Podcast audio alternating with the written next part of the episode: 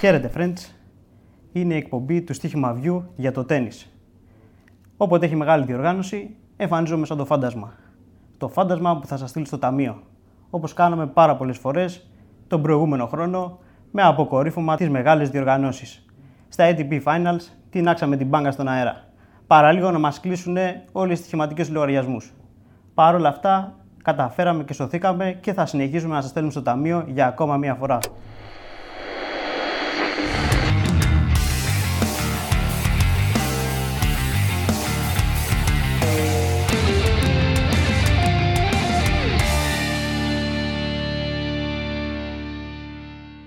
Μάθε μπαλίτσα, λέγει ο μεγάλος Νίκος Αλέφαντος.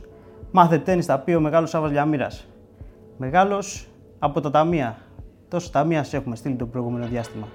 Α ελπίσουμε ότι θα συνεχίσουμε στο ίδιο μοτίβο και το 2021. Αυτό που έχουμε μπροστά μας είναι το Αυστραλιανό Open.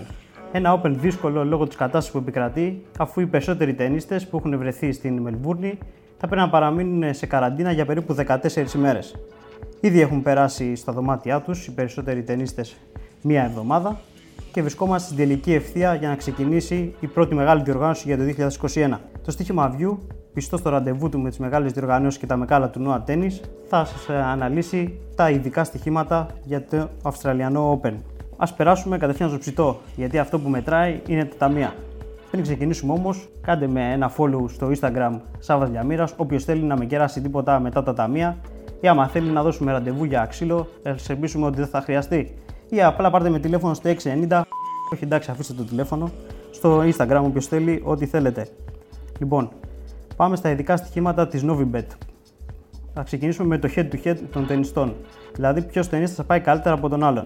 Α ξεκινήσουμε με τον ε, Dominic Thiem με τον Daniel Medvedev. Δύο ταινίστες οι οποίοι θεωρούνται από τα φαβορή για την κατάσταση του τίτλου.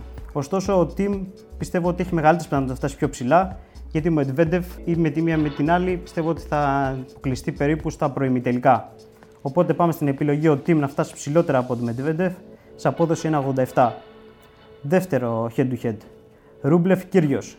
Εδώ πιστεύω ότι υπάρχει πολύ μεγάλη αξία στον, ε, στο στοίχημα του Κυριού.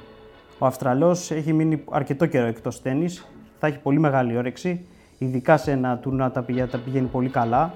Ε, οι συμπατριώτες περιμένουν πολλά από αυτόν Θέλει και ο ίδιος να δείξει ότι δεν έχει εξοφλήσει και πιστεύω ότι θα καταφέρει να φτάσει ψηλότερα από τον Ρούμπλεφ.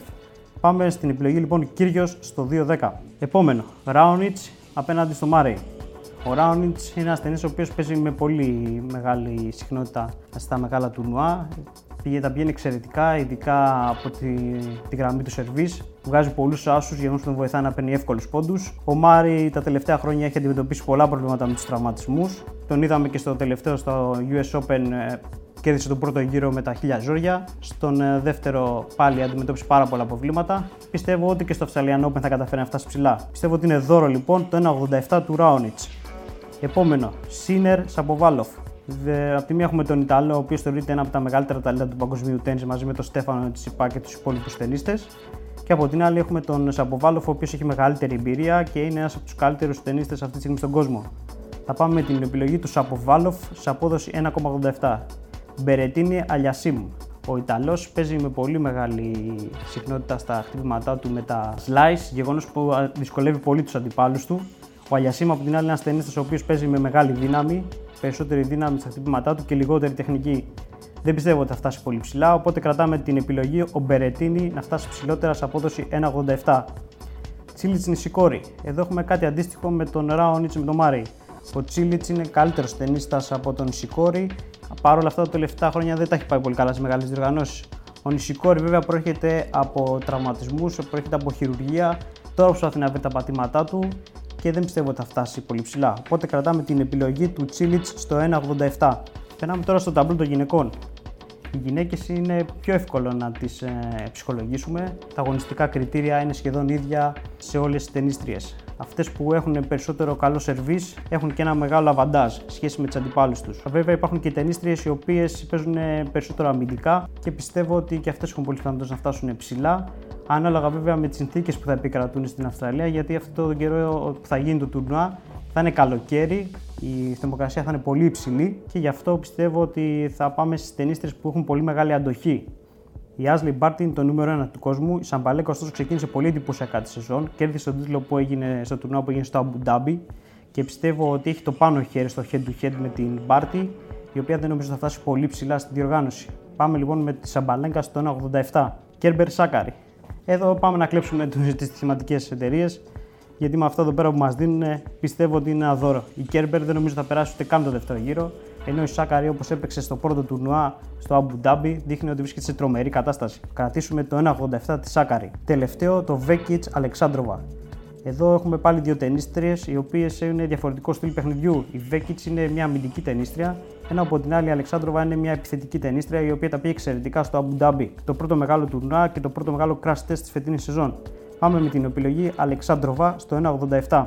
Μια ακόμα πολύ καλή επιλογή που έχουμε μπροστά μας στην Novibet είναι ο Στέφανος Τσιπάς και η Μαρία Σάκαρη που θα φτάσουν. Πιστεύω ότι θα φτάσουν τουλάχιστον μέχρι τον τέταρτο γύρο. Η Μαρία έφτασε πέρσι τον τέταρτο γύρο, ο Στέφανος Τσιπάς έχει φτάσει μέχρι τα ημιτελικά πριν από δύο χρόνια και πιστεύω ότι θα καταφέρουν να φτάσουν τουλάχιστον μέχρι τον τέταρτο γύρο της διοργάνωσης. Μια επιλογή την οποία βρίσκουμε στο 3. Συνεχίζουμε τα ειδικά στοιχήματα για τον ε, Στέφανο Τσιπά και την επιλογή πόσους άσους θα βγάλει. Το όριο είναι στους 12,5 άσους. Βέβαια, αν δούμε τα στατιστικά του Στέφανου, θα δούμε ότι βγάζει περίπου 6,5 άσους ανά παιχνίδι. Και η επιλογή που μας δίνεται είναι στους 12,5 άσους.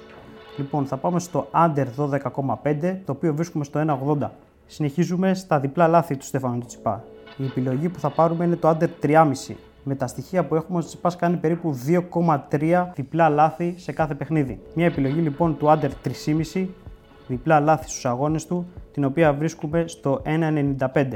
Οι επιλογές είναι για μέσο όρο. Εγώ πιστεύω ότι δεν θα βγάλει τόσα πολλά διπλά λάθη και θα φτάσει στη διοργάνωση χωρίς να φέρει το over. Οπότε κρατάμε το under. Συνεχίζουμε με τη Σοφία Κενίν. Θα πάμε στους over 2 άσους, την επιλογή την οποία βρίσκουμε στο 2,10 στο στοίχημα. Η Σοφία Κενίν είναι μια ταινίστρια η οποία δίνει πολύ μεγάλη βαρύτητα στο σερβίς της και πιστεύω ότι θα καταφέρει να βγάλει πολλούς σάους στα παιχνίδια τους, ειδικά όταν πρόκειται για σκληρή επιφάνεια στην οποία παίζει πολύ μεγάλο ρόλο το σερβίς. Οπότε κρατάμε το 2. Δεύτερη επιλογή από τον Στίχημαν, η Σβιτόλινα να, να έχει under 3,5 διπλά λάθη. Μια απόδοση την οποία βρίσκουμε στο 2. Σύμφωνα με τα στοιχεία που έχουμε της Σβιτόλινα από τα παιχνίδια της τα προηγούμενα χρόνια, βγάζει περίπου 2,5 διπλά λάθη σε κάθε παιχνίδι. Έχουμε δηλαδή αβάτζο ένα διπλό λάθος ακόμα. Δεν πιστεύω ότι θα το ξεπεράσει, οπότε κρατάμε το under 3,5. Έχουμε ακόμα ένα πολύ ωραίο ειδικό στοίχημα, τη Novibet. Πόσου άσου θα βγάλει περισσότερους σε ένα παιχνίδι ο Στέφανος Τσιπάς. Αυτό που θα κρατήσουμε είναι το under 20,5 άσου σε ένα παιχνίδι, το οποίο βρίσκουμε στο 1,87. Μου φαίνεται απίθανο και ο Στέφανος Τσιπάς να καταφέρει να βγάλει πάνω από 20 άσου σε ένα παιχνίδι. Δεν βγάζουν άλλοι ταινίε που δίνουν πολύ μεγάλη βαρύτητα στο σερβίς τους άντε ε, over 20 άσους σε ένα παιχνίδι. Ακόμα και αν πάει 5 set, νομίζω ότι πολύ δύσκολα θα καταφέρει ο Στέφανος να βγάλει πάνω από 20 άσους. Θα έχει επέλθει κούραση, θα είναι ψυχολογικά δεν θα είναι στην καλύτερη κατάσταση αυτή τη στιγμή που θα έχει πάει στα 5 set το παιχνίδι, θα έχει την πίεση. Πιστεύω ότι θα έχει λιγότερους από 20,5 άσους και το κρατάμε σε απόδοση ή 1,87. Υπάρχει το ίδιο στοίχημα για περισσότερο παιχνίδι η Μαρία Σάκα να βγάλει πάνω ή κάτω από 9,5 άσους στο περισσότερο που θα βγάλει. Οπότε εδώ και αυτή στην περίπτωση κρατάμε το under 9,5 άσους, το οποίο βρίσκουμε στο 1,80 στο στοίχημα. Το Australian Open το φετινό θα είναι πολύ δύσκολο, διότι όπως είπαμε πολλοί ταινίστες θα είναι σε απομόνωση, θα είναι σε καραντίνα και θα πρέπει να δείξουμε πολύ μεγάλη προσοχή, ιδιαίτερα στους πρώτους γύρους, μέχρι να βρουν οι ταινίστες και οι ταινίστριες τα βήματά τους και να αποκτήσουν ρυθμό στα χτυπήματά τους. Οπότε θα κοιτάμε καθημερινά μέσω από το στοίχημaview.gr τις τελευταίες εξελίξεις και ανάλογα θα δίνουμε και τα προγνωστικά στοιχήματος. Όποιος θέλει ακολουθεί το στοίχημα View σε όλα τα social media προκειμένου να μαθαίνει πρώτος έγκαιρα και έγκυρα όλα τα στοιχηματικά νέα της ημέρας αλλά και όλες τις προβλέψεις. Αυτά προς το παρόν.